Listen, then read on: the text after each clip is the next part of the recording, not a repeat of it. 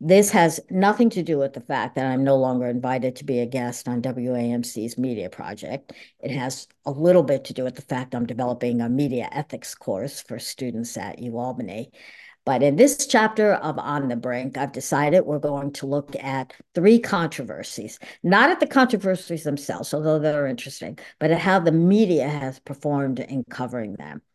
Uh, we'll be talking with three journalistic experts and again, the focus is on could the media do a better job explaining what's going on? The first will be election coverage, presidential elections, of course. We've had enough of that. Ken Tingley, a longtime editor from upstate New York, now uh, a, a newsletter writer, will be talking about that. I'm going to an old friend of mine and journalist, Phyllis Jordan. She's now an education policy activist. She'll be talking about coverage of the right wing attack on universities. And finally, because what chapter of On the Brink is complete without going to an, another Armao, we're going to go to Joanne Armao to talk about the New York Times kind of outing the sexuality of Taylor Swift.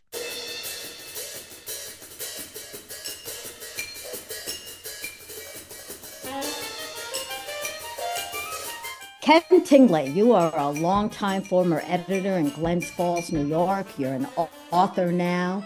You write extensively about what you did as a longtime editor in Glens Falls, and you are a regular contributor to a very interesting newsletter on Substack. And I want to talk to you today about one of those uh, regular columns. I understand you're not going to be watching any any more TV coverage of the election, or at least the primaries. Why is yeah. that? I think it was uh, probably three or four days before the Iowa caucuses, and uh, I, I, happened to turn on one of the. Uh, um, okay, it was MSNBC, and they had a special, uh, a special election one week countdown to the Iowa caucuses, and I just finally kind of drew the line. I said, "Why? We know what the results are going to be." We know what the results in New Hampshire are going to be. We know what Super Tuesday is going to bring to us. And the only question is whether the guy who wins is, you know, going to be facing criminal, uh, you know, jail time. Mm-hmm. So at that point, I, I said, no, enough is enough. And uh, I kind of, I don't like to call out uh, the media. You know, I, I, having been an editor for a long time, it's that we're easy scapegoats, I think.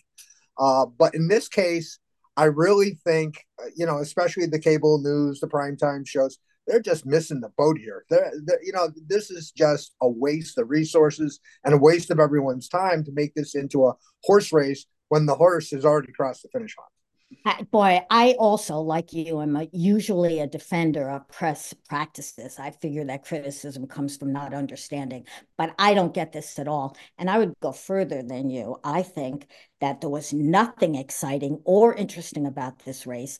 And both the coverage leading up to it, for example, putting the entire staff of MSNBC on coverage of the Iowa caucus.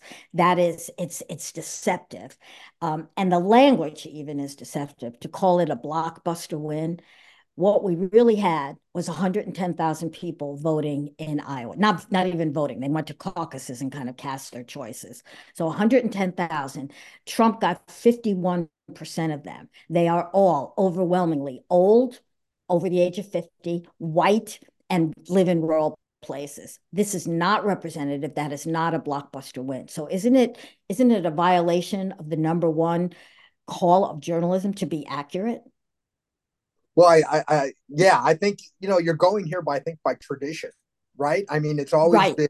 I mean, you know, you go back to it. Obviously, you and I can go back to remember. I think Bobby Kennedy in 1968 jumped into the presidential race in what, like April, you know, and won the California primary and, you know, was looking like he could be the, the, the, candidate. So in those days, it was a much different world and, and things are a lot more orchestrated politically. You know, if you're not campaigning in Iowa, what, two years before even the caucuses, right? You're you're you're going to fall behind. I mean, it, it's all a little bit ridiculous. But you know, the other point I think that needs to be pointed out is,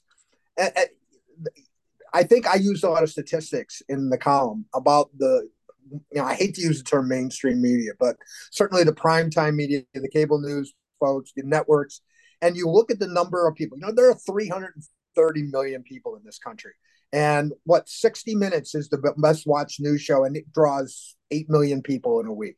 Mm-hmm. 8 million of the 330 million out there. Uh, okay, a lot of them are children, but nevertheless. And then when you go right on down the line, and the network uh, evening news is is like 4 million, and the primetime cable shows are like 2 million. Even PBS NewsHour, which I love, uh, 2 million mm-hmm. people of 330 million people are watching this. And it so I think there's an underlying uh, concern here, and not only that the media is shirking its responsibility uh, in, mm-hmm. in covering the right things, making this into a horse race that's not a horse race, but there isn't that many people actually really paying any attention. Paying any attention. You're right. It's like we're speaking into a void to each other. There, there were several other things about the Iowa caucus that were interesting and called into question some ethics. One was that uh, 30 minutes after they don't, the polls don't really close. It's not a poll, but you have to participate in the caucus. You have to be there by seven. So about 15 minutes, 15 to 30 minutes after the doors closed, all of the stations were calling the race for Trump. And uh, many people, uh, many representing the losers in, in the caucus, were saying this isn't fair. You're you're you're even giving out results before people even had a chance to cast their choices. Um, I said that's ridiculous. We we we should be using data and forecasting and the technology we have now. Do you have a feeling about that? Were you outraged by this? I, I, guess I'm not outraged. I, I guess it's something that well they nobody seems to have learned their lessons from some of these early calls that have been made in elections going all the way back when Al Gore, I think, was called for what Florida, or was it called for Bush, and then it was pulled back, and, right? Uh, uh, you know, back in the the 2000 election. Uh, but it's like, what's the hurry again? Especially like, what was there to gain by calling this? I mean, I called it on my column on Monday morning, so yeah. I guess you want you want to be critical about calling it early, but yeah, I don't. I, I think polling is very sophisticated these days, but I think it is also, you know, when you get down to the underlying reasons why people do certain things. I, I don't know, you know, is, is there something about when you see the video of the folks in Iowa and they're throwing their boats into yeah. a paper bag, which has gone viral, obviously. Yes. And there's just something there that just seems a little, you know, about, you know, and this has been a criticism too, that, you know, Iowa has way too much pull in the primaries because it's the first and it represents this kind of, you know, it used to be, I guess, kind of the, the snapshot of middle America, you know, the moderate uh, people. And, and it's not really the case anymore. So, no. um, no. yeah, uh, it, it, it is all, uh, I don't know, not, not, not something that's good for anyone. No, I totally agree with that. The the other uh, aspect of Iowa that has gotten a lot of attention from people concerned about media ethics is Trump's acceptance, his winning victorious speech, and several stations for the third time. Right, right, and several sta- several stations, including CNN, refused to cover it live and they had Jake Tapper talking over it, saying, you know, underneath me, you're hearing him telling a whole bunch of lies about immigrants. Um, is is that some big failing of journalists that we don't cover him objectively anymore, or have we just learned our lesson? Well, I guess it's a little of both. I, mean, you know, it's like my wife and I sit around talking some nights and saying, you know, why can't they just have, you know, like in the debates when you you, you go too long in your time, why can't they just shut off the microphone? We have that mm-hmm you know, I, I, if you can't adhere to the rules, then you know that's the case. I mean, I don't know what he said in the acceptance speech. It does seem like that's a newsworthy moment uh, that you should cover that. Uh, but it's also if he's going to chalk it up to this shows that everybody is, uh, you know, against all my criminal indictments and knows it's all witch hunt. Right. But maybe you do have to, you know, you have to think twice about it. I think you do have to be careful about that when you have. It's a very unusual time, but you know, I think it does come back and hit you, you know, the, the media a little bit too below the belt because it, you know, they're being accused of not being fair, you know. Yeah, it's it, you know, what what happened when Trump came in was we did in 2015, 16, and so on. We were covering him as we would any other presidential candidate right. and, and, winner. And um, uh, many journalists, Ken Burns, the documentary, made a very famous speech at a college saying, Why are we doing this? He is a bad person. We should be saying that. And I remember Ken, uh, Fred Hiatt at the Washington Post came out with an unusual front page editorial saying, don't vote for this man. We are not going to endorse him. He's a unique danger to democracy. And everyone, by everyone, I mean uh, we journalists, hailed him as courageous and what a good thing to do. In fact, didn't it make us look so prejudiced that many of his supporters now think we will never cover him fairly? Do we shoot ourselves in the foot by trying to do something we thought was honest? Well, I, I you know, I'm all uh, always been in favor of doing the right thing. And I think you always have to call them as you see them. When people would always call us out at the newspaper about an editorial or a position we took, I'd say, hey, we're always going to call them as we see them after doing our analysis, after doing what we think is right. And uh, I, I, you know, I think in that election in 2016, correct me if I'm wrong, I think out of all the major papers in the United States, only two endorsed uh, Trump. So there were a lot of conservative outlets who had never, ever endorsed a Democratic uh, presidential candidate, and uh, they didn't endorse Trump. So I, that tells you a lot, but it also maybe tells you a lot that people don't, didn't seem to care.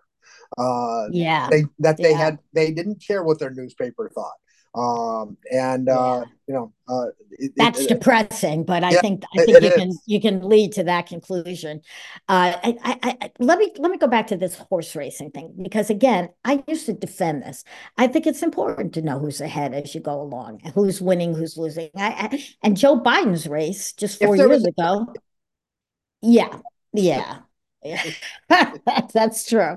I, I, I was saying I think it, Joe Biden's race showed that he was way behind, and then suddenly after not suddenly, but uh, after after uh, the third primary, you could see he was going to get it, and then everything fell on. So the covering the horse race was a story. We don't still seem to have it right though. You had some suggestions in your Substack column about what we should be covering instead of oh Trump won a blockbuster in Iowa. Talk about that yeah, I guess you know I'm coming back to old fashioned uh, ideas here, but you know I think you you start with something like immigration. You know, this supposedly is the biggest Im- uh, biggest uh, topic of contention between the two parties. Uh, you know, the, the, Republicans claiming the Democrats all want open borders, and Democrats saying no, we don't, and and we're, we're want we just want more. We want to discuss it and come up with the right solutions. And what about you know if if if uh, you know a PBS NewsHour took uh, its whole hour for an entire week and addressed immigration and and and dug down deep, sixty minute types uh, reporting, and to really explain to people what's going on at the border, what's been done in the past, what's been done in the future, what both sides are proposing, and and and talk about it. Now, I think that's a great idea. I think that is something that was desperately needed to get people to understand what's really going on but there's also that part of me that says nobody would watch.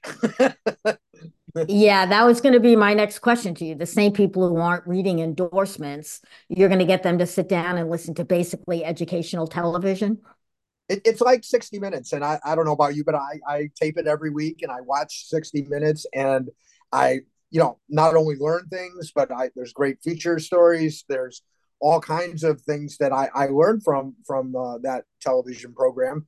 And uh, yeah, like I said, eight the average is eight million people a year uh, a week watch that show out of 330 yeah yeah. I mean so yeah and that's entertaining. It's always very high in the ratings in the top 10 in the ratings. So it's done very well. It's it's it's well respected.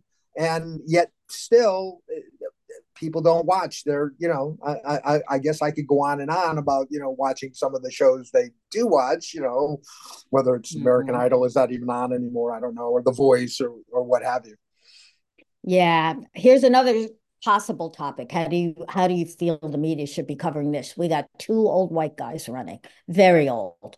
Uh, both sides are saying, "Oh, look, he's senile. Look at this. Look at this video I watched of Joe Biden, or look at this one of uh, of Donald Trump." They're both old men. Should we be writing about that, or is that not only biased, is that uh, ageist on the part of well, the media? Well, I, I, you know, as I approach that that lovely age of sixty six, I guess I'm a little bit more uh, uh, sensitive to it.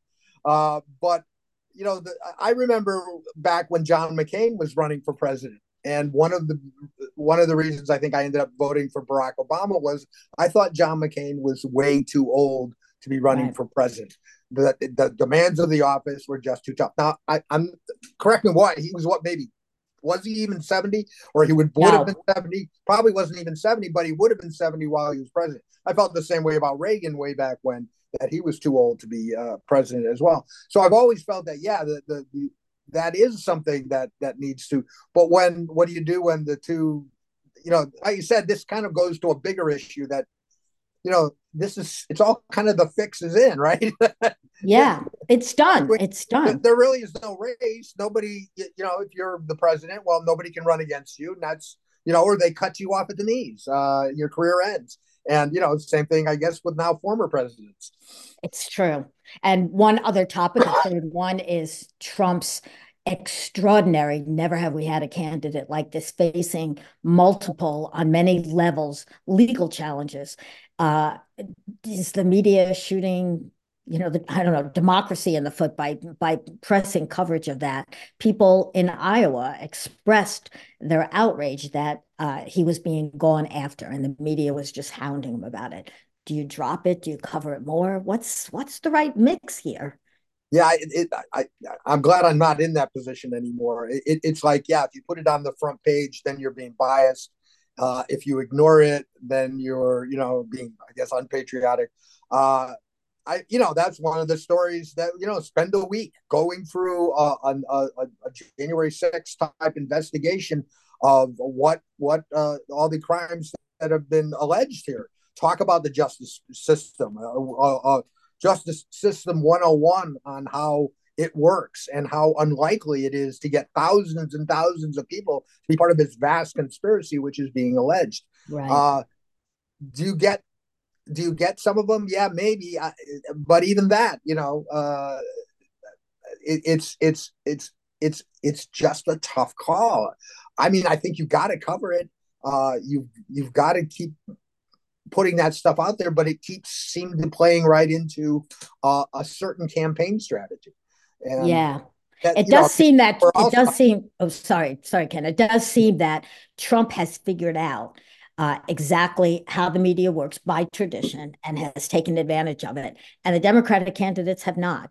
Do, do you agree with that? Uh, should we be changing? Should the candidates?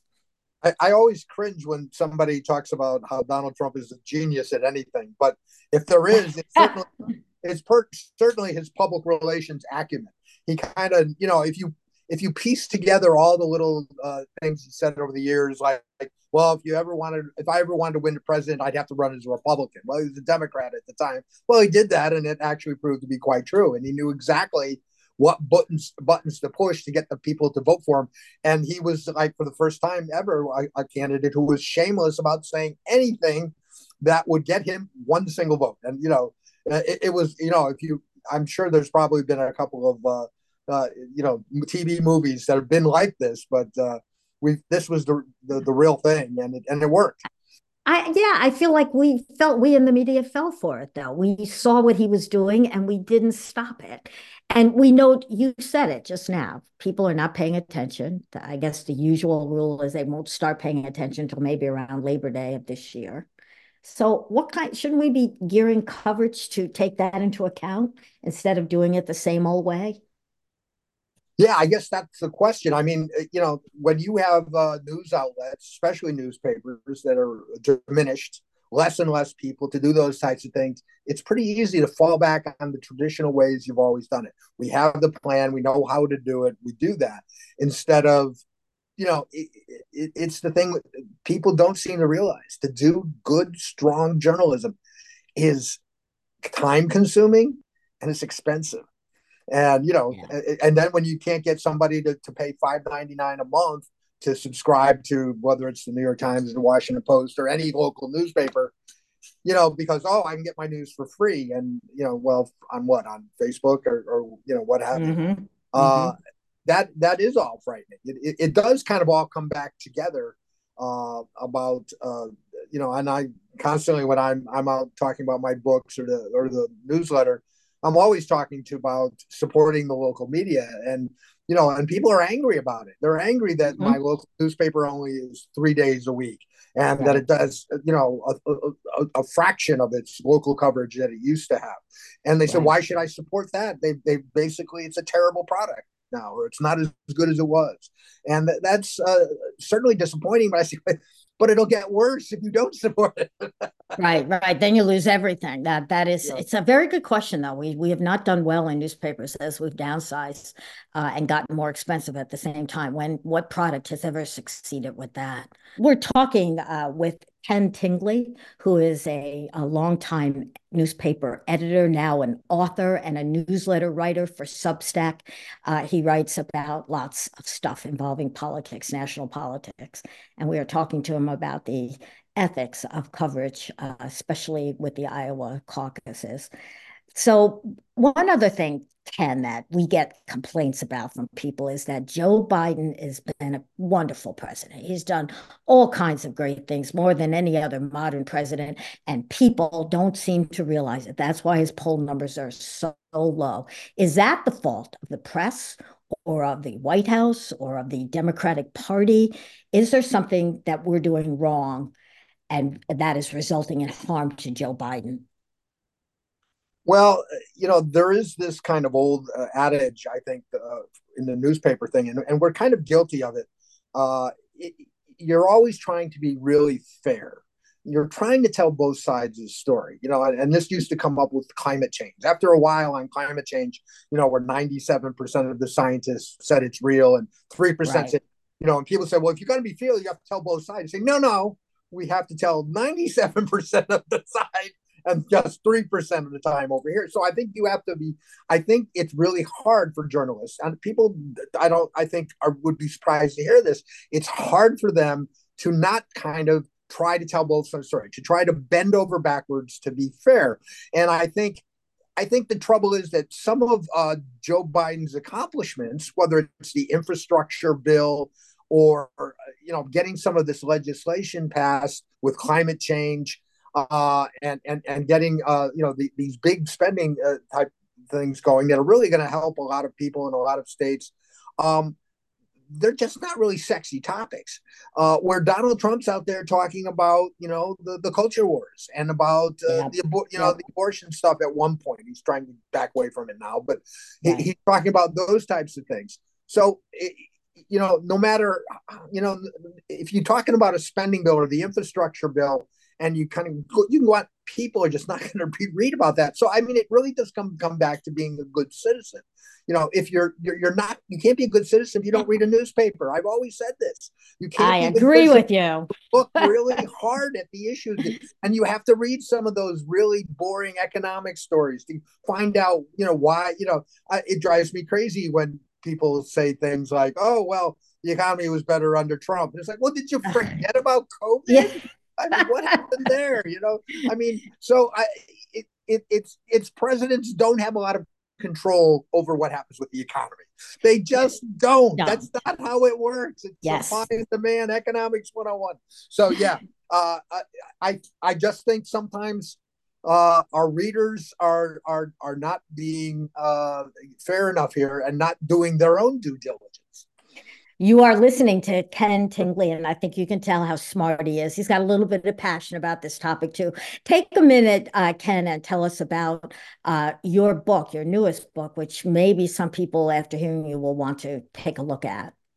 Yeah, I, have written three books. Uh, the first was The Last American Editor, which was a collection of my columns from uh, my days at the Post Star in Glens Falls, New York. And it's a real people story, a lot of inspirational stories uh, about the people and events that kind of shaped Glens Falls. So I did the Last American Editor Volume Two, just came out this past fall, and uh, another 90 stories, a lot of inspirational uh, stuff. Really, you know, you could read one three minutes a day, and you'll feel better uh, doing it. You know, it's the other thing. Not many newspapers have columnists anymore. You know, that used to be part of the fun part of the newspaper. It was the entertainment part. It was what made you think in the morning. It's what mm-hmm. you really look forward to. You had your favorite people you wanted to read, and there's not many of them left anymore. And that's that's something that we've uh, uh, really lost. But if you really want to know the story of newspapers, the last American newspaper, it got, covers 20 years of a small town newspaper editor, and uh, uh it, some of the great work we did. But most importantly, how we made our community better and that's what we're losing. I, I hope that we have made people think in our time here together, Ken. Um, I know that we agree that there have been big problems with press coverage again in the presidential race. After we did terribly the last time, we seem not to have learned very much. Trump still seems to be just riding herd over us. Uh, we are falling uh, uh, prey to our desire to make the news sound more exciting than it is, to not educate completely, and to just get the jump on each other, which is really what's the point anymore? So thank you for being with us. And uh, I'm going to be asking you about this again. I'll try not to make it last minute. Look forward to it, Rosemary. Okay. Thank you.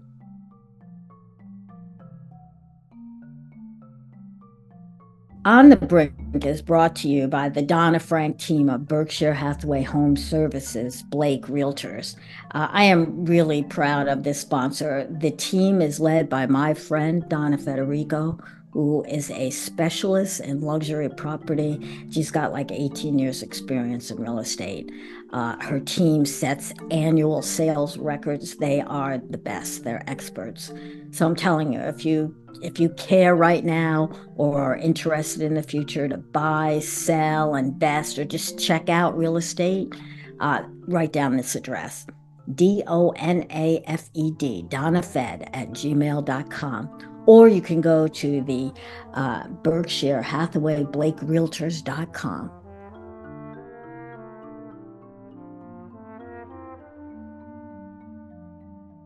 Hey, I just got done ordering two really gorgeous coffee mugs from Peacock Pots Pottery. Um, this is a founding sponsor of the podcast, and I just love their stuff. Honestly, it has nothing to do with their sponsoring us. Um, it's all the work of owner Ona Papagiorgio, who I've discovered is an engineer by trade. And she's managed to combine the precision of her engineering background with the prettiness of her artistic disposition. And I think you are going to like their stuff as much as I do. Check it out at peacockpots.com.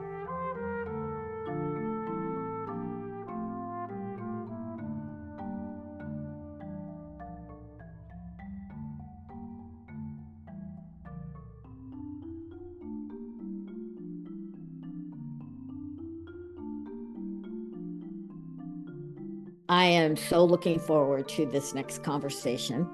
I'm going to be speaking with Phyllis Jordan, who is a, um, a very old friend. Not she's very old. Our friendship is very old. Sorry about that.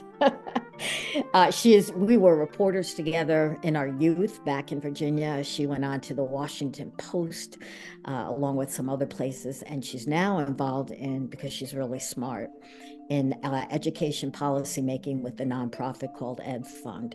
Um, I have asked her to be on, uh, but there's nothing. I've asked her to be on the podcast because Phyllis Jordan was always the person that I would call when I wanted to discuss politics or weird stuff happening in the government I didn't understand. She is sane and rational, right down the middle. Um, just really smart. I think you're going to see that in a minute. And Phyllis, I've asked you on today to talk about the kind of right wing attacks that we are seeing on universities. I know you are involved in education at a lower level, kindergarten through high school, but you are the daughter of a college administrator. You are a defender of colleges and universities, a strong believer in education. Is this different from the sort of things we saw in the 1960s when uh, we were at the college i'm saying we because i'm a college professor now. We were labeled as left-wing pinkos communists out to pollute the minds of our young charges. Is it any different now? Do you see a difference in the attacks?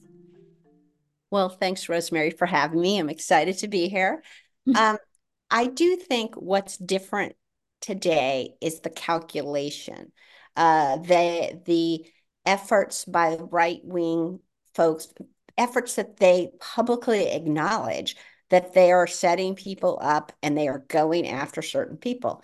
And the prime example, of course, is Claudine Gay, who was until a couple of weeks ago president of Harvard University.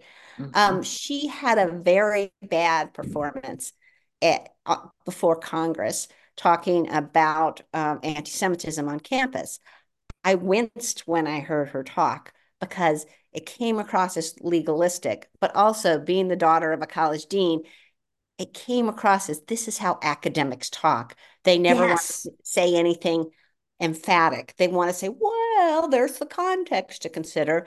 And at a time when people are feeling, uh, you know, politicians and journalists like you and me, we want people to be emphatic. We want them to say, this is wrong. And, and you're not going to get that from your typical academic. I, I, totally agree. And in fact, I remember listening to the hearing at which Gay and two other uh, college uh, presidents were testifying.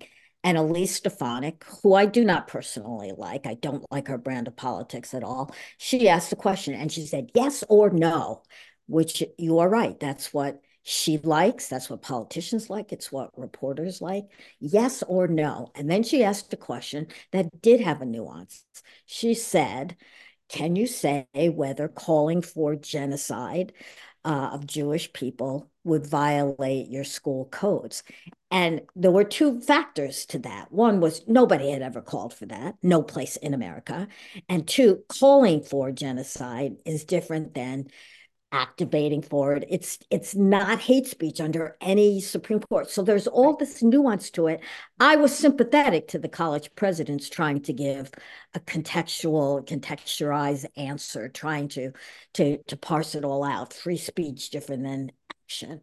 You once you you knew though what was going to happen. Right. I could see the whole thing playing out because a, a, an academic does not want to uh, be too declarative. Um, the other piece with her, of course, is these allegations of plagiarism. Um, she has done a number of studies. There are a number of places in the studies where she borrows language from other people. Now, I take a look at I took a look at that. I read a lot of research for my work. In every study that you do, you have your main findings, but you also have a little section where you summarize what everybody else has done. Like this study says that, right. and this study says that. And her language, what we would in the journalism world call boilerplate, was very similar to other people's boilerplate, or even what the people who did the research themselves, correct, how they described their research, like one or two sentences. This is not a cardinal sin of research. A cardinal sin of research would be faking your data, uh, taking somebody else's theory and calling it your own. She did not do these things. She did, however, do things that would have gotten college freshmen at Harvard in trouble. So I don't know that it was a cardinal sin or a mortal sin, but it certainly was problematic. And you add that on to the political pressure that followed that hearing, and that was the end of her. Now, whether they're going to be coming after other college presidents remains to be seen. Um, also, the Penn president resigned before even even before Gay. Even before and, that, she yes, right. she just resigned because of the the right. event.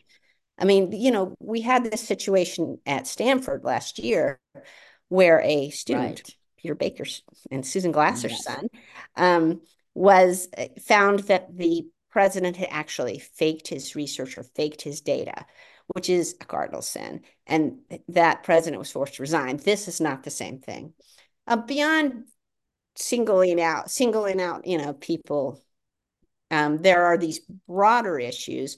For instance, in Florida today, the board of um, the higher education board voted to spend nothing on DEI, uh, right. diversity, inclusion, and whatever E is equity uh, and instead and take out all sociology classes and replace them with American history. And it just seems that um, that's a bit extreme. And um, you know, if I had a child looking at colleges right now, I don't know I would mm-hmm. want to send them to a mm-hmm. college in Florida. I think that's a really good point. Should the media feel guilty for the way this story has been covered, this, as you say, intentional attack? I, I'm why were those three presidents called before Congress all women? One of them a woman of color. Yes. I, we've not read about that. Um, I've not read anything much, and, and I, I hate when people say I haven't read it because how would I even hear about it? But there's not been much written about what is Congress doing negotiating what is and is not plagiarism or the degree of plagiarism. Exactly. Is that is that what Congress should be spending its time is, on? Congress has a lot of other things on their plate, like yeah. funding the government, paying for uh, Ukraine and other priorities. this is nonsense that Congress is involved with this. And I do feel like, especially the New York Times, wrote a whole lot about Claudine Gay, the president yeah. of Harvard. I mean, I, I, just don't think, in the scheme of things that need covering, that needed that much coverage. Um, I mean, I would imagine they wrote more about her than they wrote about this report showing that Donald Trump has, um, you know, got taking money. Yeah, taking money from foreign governments, right? Right. A, a possible constitutional violation. Um, you know, I, I, the other thing we have to talk about is Bill Ackman, who is a oh, billionaire hedge fund manager who led the charge to get Claudine Gay out. And it turns out that his own wife, who is a well known academic, had her own little plagiarism problem. She admitted to it. And her plagiarism, uh, this is the worst, I think. I, I she, she should definitely have the book slammed at her. She copied the words out of Wikipedia which is something you know I, I teach my college freshmen don't ever you can read wikipedia don't ever quote them don't even put them quote them by name. And she she put that in a phd dissertation. Yeah. and i guess business insider wrote about this. He's threatening them with a lawsuit which most lawyers say is ridiculous. But he played a huge role in the ouster of the first black president of harvard. It just all reeks to me of sexism and racism as well as a political attack from the right. Right. And I do think that that is a certain sweet karma uh, for him that uh, he, or hypocrisy that his own wife has um, issues, which plays into. I'm not. I'm not forgiving anything Claudine Gay did, but there is a sense among academics that a lot of people do this sort of thing that Claudine Claudine Gay did, which is just and and and Bill Ackman's wife too. The other issue with Bill Ackman, this just came out this today, or I just saw it today or yesterday, is he um, was at a private dinner with Joe Biden, and Joe Biden started to say something. He said he didn't run in 25 in 2016 because his son had just died. He said, "But I'm not going to talk right. anymore about that." And Bill Ackman says, "Well, what's stopping you? You're always talking about it." And oh wow! Joe Biden turned to the person next to him and said, Who is this asshole? you can and say then, that. You can say this word on a podcast. Yeah. Good. Um, and, and, then and, laid into him and said, You don't know me. I don't know you, but you do not, you did not dismiss the um, memory of my son. That's crazy. Yeah. And, and Biden has had his own issues with plagiarism, we might point out. This is um, true. yeah.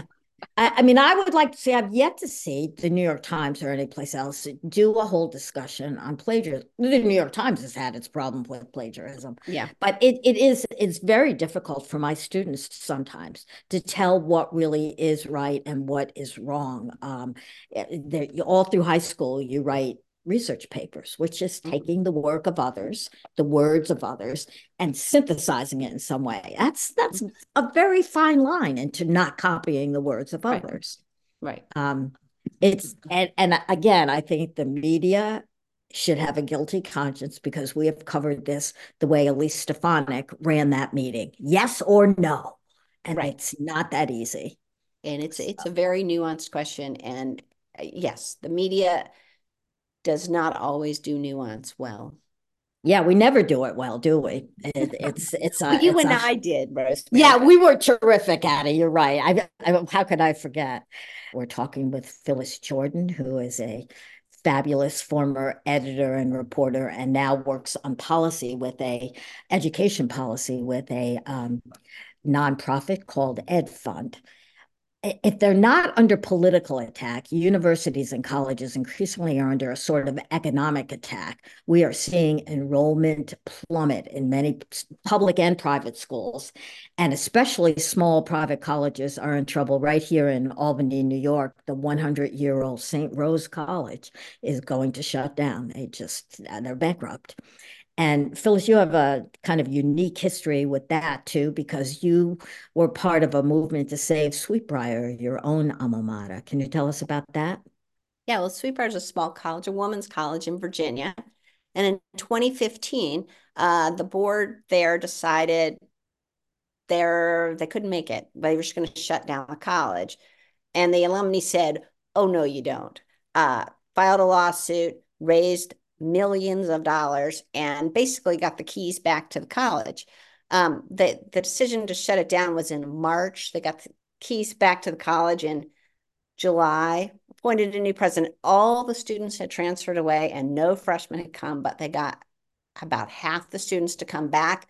And they've we've been building up the uh, enrollment ever since. Um, we've also raised like 140 million dollars over the last eight years. Amazing, amazing. It's just it, you know, it's a women's college, a Southern women's college, and you had women who would like marry a guy from UVA, and they would give ten thousand dollars to UVA and hundred dollars to Sweetbriar. Now they flipped it. Um, but you know, a couple of things were going on, um, and it, and Sweetbriar is still not out of the woods. They're still raising money. They're still trying to get enrollment up. But um, there is a dip in, in in the number of students of college age. It's they're sort of cyclical, but right now, in the next five to ten years, the number of college age students is going to drop by about twenty percent. You add into that the pandemic, which disrupted a lot of kids' education, and a lot of kids decided not to go to college. Just sort of got a lot of kids off track. So there's a smaller pool of students right now. And um, and then, you know, there's just a lot of demand and, and tuition keeps rising.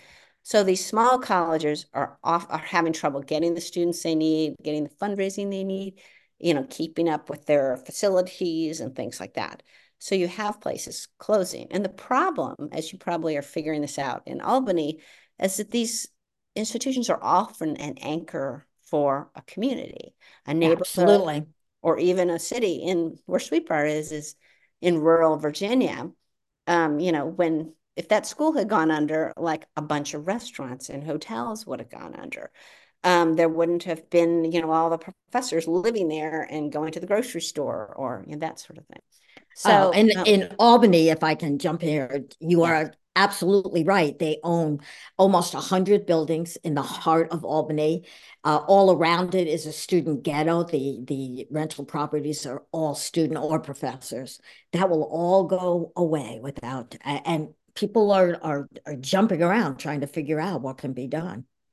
Is there any chance they can save it? Is it definitely closing? I think it's definitely closing. That there's some problem. The school was not exactly transparent uh, St. Rose was not exactly transparent about the extent of the problem and even went seeking money for new soccer fields from the state. So the governor's saying, you know, uh, how is I supposed, and the mayor, they're saying, how are we supposed to know anything was amiss when you're doing that? So I, yeah. I don't know, but well, universities in trouble. What what have we come to? Yeah, and you know you've got places shutting down. Oh, what you've also got are consolidations. Um, places that are um, and I'm going to get this wrong, Wheelock, I think it is, which is near Boston, mm-hmm. consolidated mm-hmm. with Boston University. And now you have the Wheelock School of Education at Boston. Right. right. Um, Mills College out in California consolidated with Northeastern in Boston.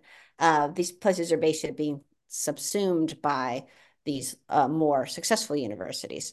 Um, and but in the process the people who are are students there the people who are alumni really lose something. And and often these small colleges have a very distinctive mission and as i said they're anchors for their communities. So it's yeah. a it's it's very sad. What we probably do we probably have an overabundance of college uh, seats at least for right now Absolutely, and, because they were set up for the, the, baby boomer generation, and that has much diminished since I, right. even the state schools of New York, several yeah. of those schools are in trouble. There just is not enough enrollment for it. Well, and those have grown so much in the last right. years. There's so much construction. Virginia Tech, you know, in Virginia has is huge in adding all these uh, dormitories and things like that. Um, and you feel like here all these small colleges in Virginia are just dying for students, and right. Tech's got you know too many. Um, but yes, and and the uh, interestingly, a lot of these large universities are trying to create a small college feel. They'll be like I don't know if you have this University of Albany, but like University of Maryland has something called the Gemstone program. My niece was in where Right. you're it's you're in a small cohort and you're doing she was doing sciences and there's a lot of honors colleges and things like that to try to make a small college experience for people at a state university but it seems like you could maybe just use the small colleges to uh to round this out and close phyllis. I'll i'll i leave with this question. Uh does the media have a responsibility that you can see or is there anything that it can they can do to protect and um, help universities we're in the same business educating informing don't we owe some sort of allegiance to our universities in trouble now i do think we could that a couple of things are going on too that the they could be a straight line drawing. Like there's a big push for free college. If you put if you make state universities free, what are you doing to small private institutions? They're like mm-hmm. cutting them dead. Um, so drawing those connections between and also when states are pumping more and more money into their public colleges to new, build new facilities, you know, think about the consequences for the small colleges in your state. And is this something you need to do? Are there more ways you could partner?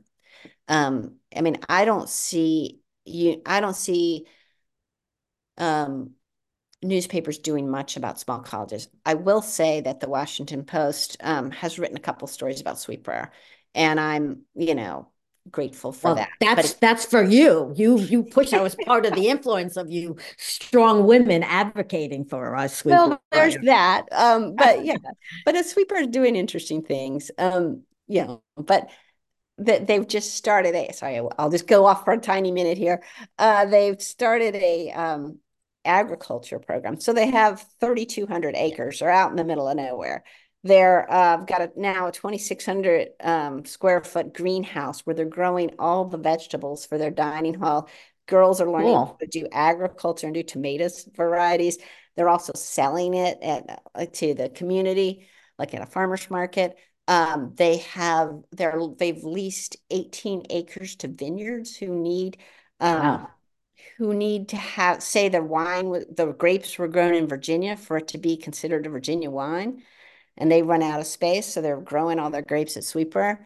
And the students are out there doing soil, soil samples and science. So, and they've also got an apiary where they created, harvested 800 pounds of honey. Okay, so, this anyway. is very creative and and fun, but as a taxpayer, why should I care about small private institutions? They're a business. If they can't run it and make a profit, why why is that my fault? Why do I care about it? Because they're they offer something different than a public university does. They offer a smaller, more personal experience. They offer a chance for kids to have personalized learning, which we're all saying is great stuff. And and they anchor communities. They provide jobs. They provide um, tomatoes.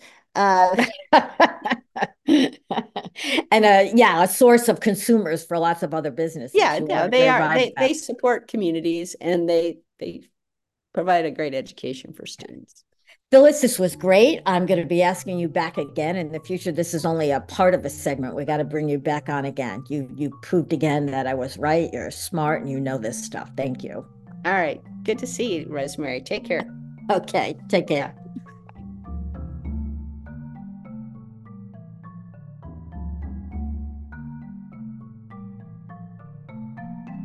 If you are looking for a venue for a family reunion, a corporate gathering, a wedding, I've got a place for you. It's in the woods of Bennington, Vermont. It's a fabulous old house, sleeps up to 12.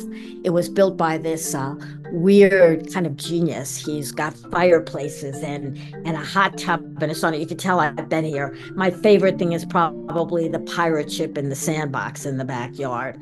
It's fabulous. It's called Karin's Place. And during these dreary wintry months, you can get it for a discount. Um, it's worth looking at, worth checking out.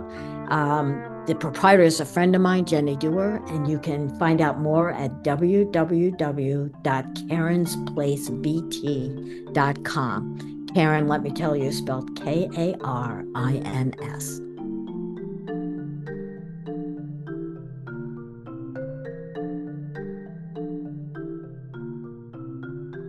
we get lots of comments, all good about the music we play leading in and leading out of the show and in between the segments. All of it is composed by my friend, composer David Keckley. If you like the music, if you want to see more of what he's done, hear it, you can go to Pine Valley Press, all one word.com. That's based in Williamstown, Massachusetts.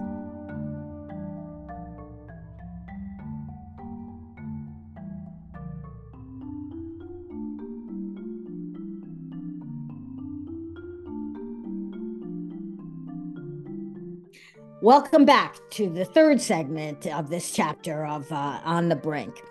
The New York Times set off something of a controversy in at least the music world when it ran recently a very long 5,000 word article, an opinion piece, not a news article, about Taylor Swift and her sexuality.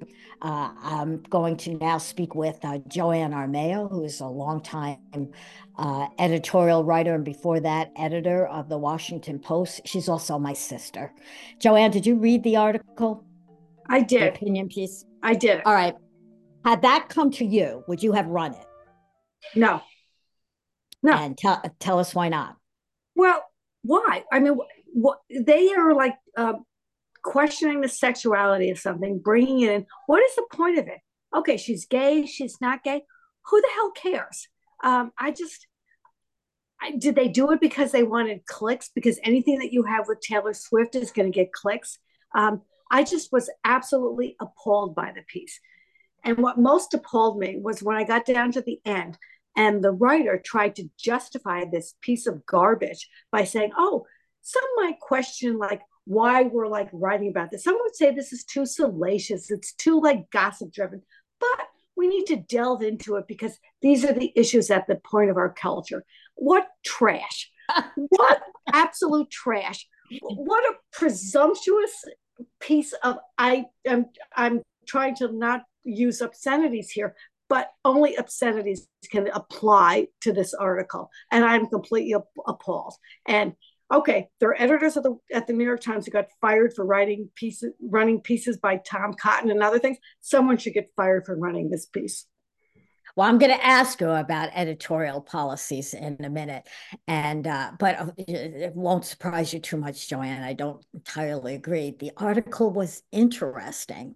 Uh, we're at a time when talk of sexuality is uh, so interesting. It's intergenerationally different. Our generation, we're baby boomers, don't understand it in the same way our children and grandchildren do. And Taylor Swift's pretty public. Her lyrics, her stances have been very public. Why is this not legitimate for dis- for discourse? Well, why does it? Her lyrics. Why does it make a difference whether or not she's gay or not? I mean, if if she's if she's straight, um, whatever the things that she says about these issues, they should stand on their own. Um, it doesn't have to be tied to it. These are personal, private things, and it's a certain thing like things. Okay, it's like Taylor Swift, so she's like open game for everyone. And I do think it has to do with clicks because you put Taylor Swift up there, and you're going to get a lot of clicks. Would they write about this? About like a male uh, star singer who's been like whose sexuality has been questioned? I don't think so. Hmm. If it were Donald Trump and you could question his sexuality, he's Tim also Scott. clickbait. Yeah, Tim, Tim Scott. Scott. Okay, okay, we have written about him. That's okay. a good has, one. Has the, has the New York Times done a 5,000 word piece on Tim Scott? I don't think so. Tim Scott, uh, his sexuality was called into question when he was in a debate, uh, when he suddenly brings up a girlfriend no one had ever heard about. It certainly was written about sexuality is now something we do write about. It is a huge cultural issue. It's part of the culture wars. And Taylor Swift plays into that. She also plays into, she uses her power as a celebrity. So why would that not be considered public? It's not private when you write music about it and take stands, pro uh, LGBT stands, as she does. You know, I think, you know, I'm not an expert in songwriting but I would guess that like you could take it like Bob Dylan stuff and you could go and you could parse Bob Dylan stuff and you could come up with stuff to suggest, okay, maybe he is like a cannibal. Maybe he is like what I mean, whatever to do it. Well, okay, but Bob Dylan doesn't perform in rainbow colored outfits with butterflies in the back and all these colors that that suggest, oh yeah, I'm interested. She, she he doesn't go to pride parades. He she is a public advocate for for the gay community. So we have to basically say we have, it's it's it's the New York Times responsibility to out her and to label her. Well, of course, that, that's that's the ethical rule that we're discussing. It has now become um, a very big no-no to out people who do not ask to be outed. And I have to say that the thing that troubles me the most about this is that Taylor Swift has sort of denied being anything other than heterosexual in the past. She has described herself as a an ally. Okay, I'm that's not the same. Okay. Because all of you guys are talking about these things that are implied and assumed, and this, and Taylor hasn't done this, and Taylor hasn't done this. You know what Taylor Swift has done? Had very public relationships and breakups with very public actors and musicians like John Mayer and Tobey Maguire and uh, Jake Gyllenhaal. And you know what's resulted in them?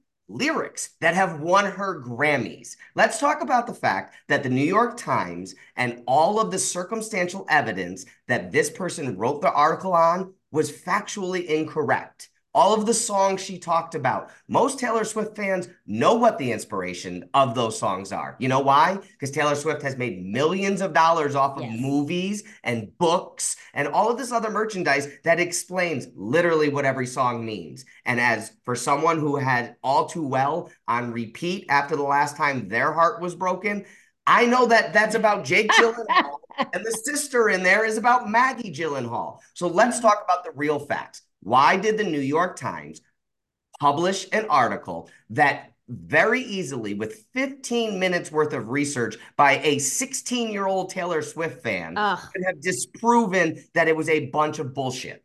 That that loud mansplaining you just heard was from our executive producer Zachary oh, Grady. Oh, okay, hold on. I have a second question here, and I don't mean to take away from my first question, but for the rest of time, if a man explains anything, is that a problem? I'm sorry, I'm a man and you're women, but I know more about Taylor Swift than you do. Are you denying? I, I agree with you, Zach, and I don't think you mansplained because you were telling me things that I didn't know because I don't really know Taylor Swift. My only, the only thing I know about Taylor Swift is that my granddaughter loves the song she sings in Sing, which is like Shake It Off.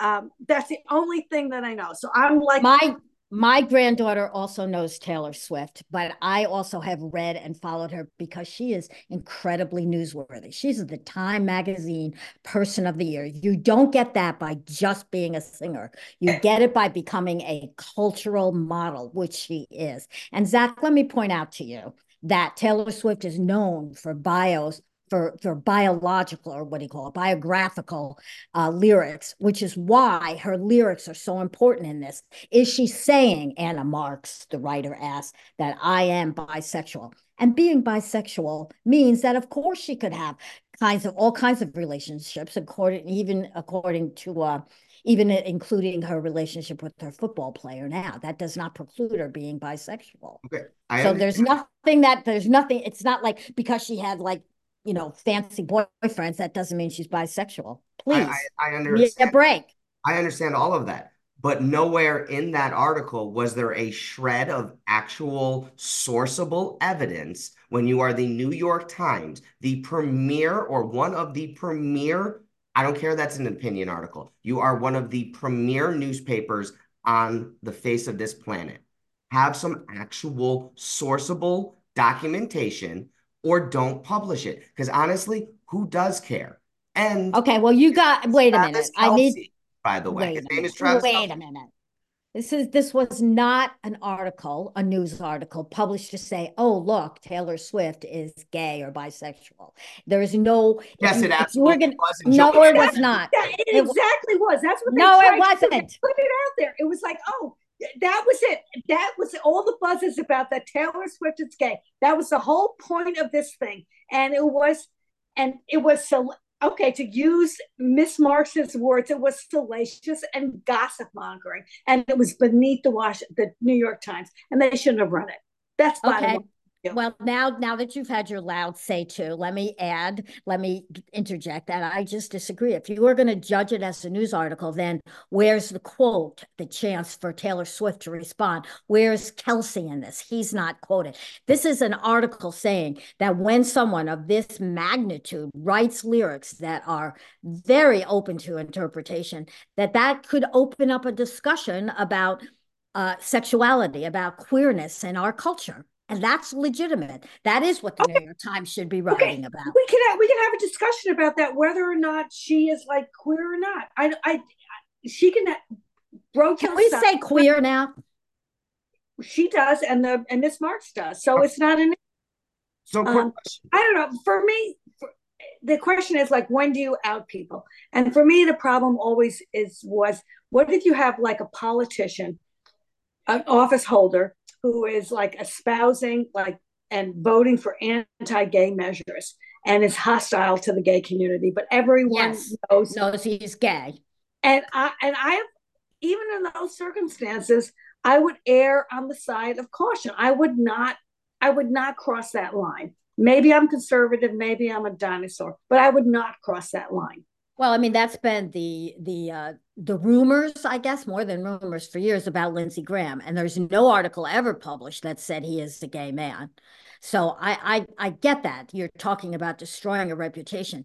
Are you really destroying her reputation if she's well, bisexual? no. Isn't, isn't isn't isn't there more to be gained by like writing about Lindsey Graham or or Tim Scott, another one who like has like questions about it? Right. Right. My view is is that like no, I don't think that you go. I mean, for me, the question is like when does like the public interest does it? So like if, when the hypocrisy comes into it.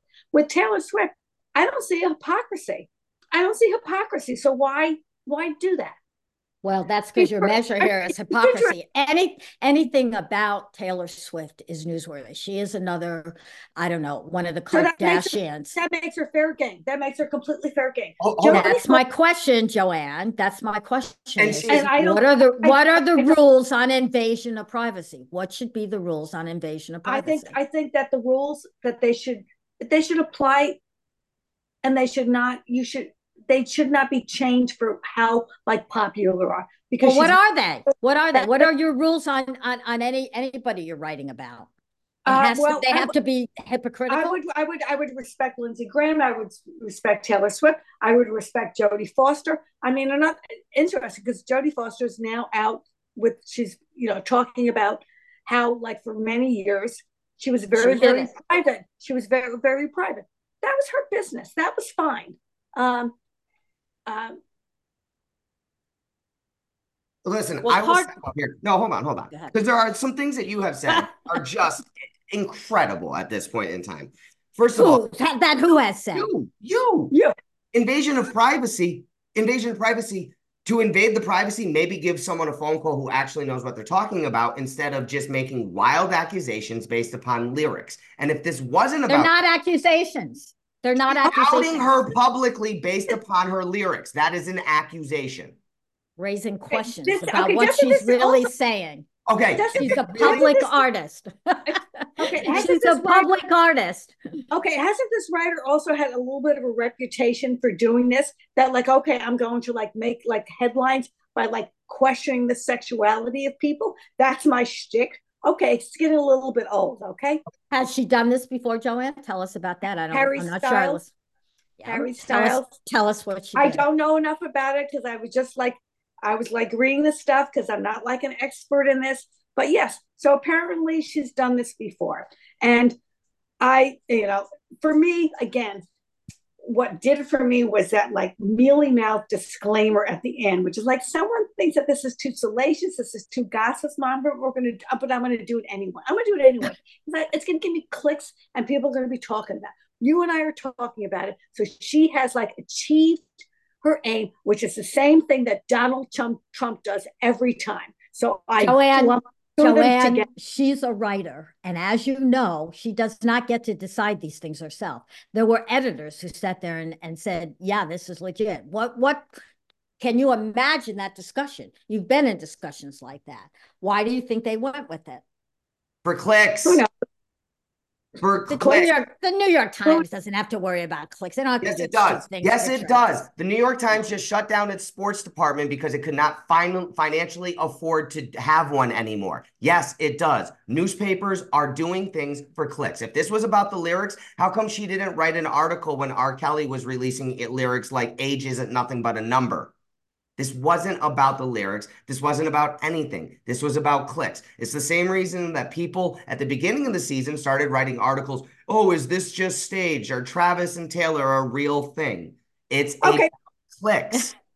Also, Okay, also, I love about- you, but I Hold on, cannot believe that you're defending this piece. And so, like, why do people run these things? Who knows? Sometimes, like, editors are like zoned out. They don't pay attention. Uh, they've had too much wine. I mean, who who knows why this piece ran? I don't know, but I don't think that they should have run it. I wouldn't have run Look, it. Uh, and I, I, hope, I hope- I I've hope- been arguing, I've been arguing in defense of it because I, I, I think these are important issues. I, I find that uh, especially print publications are so careful and precise and they don't push push all the buttons and this one does maybe it went over the line okay i'm not gonna cannot defend it that strongly.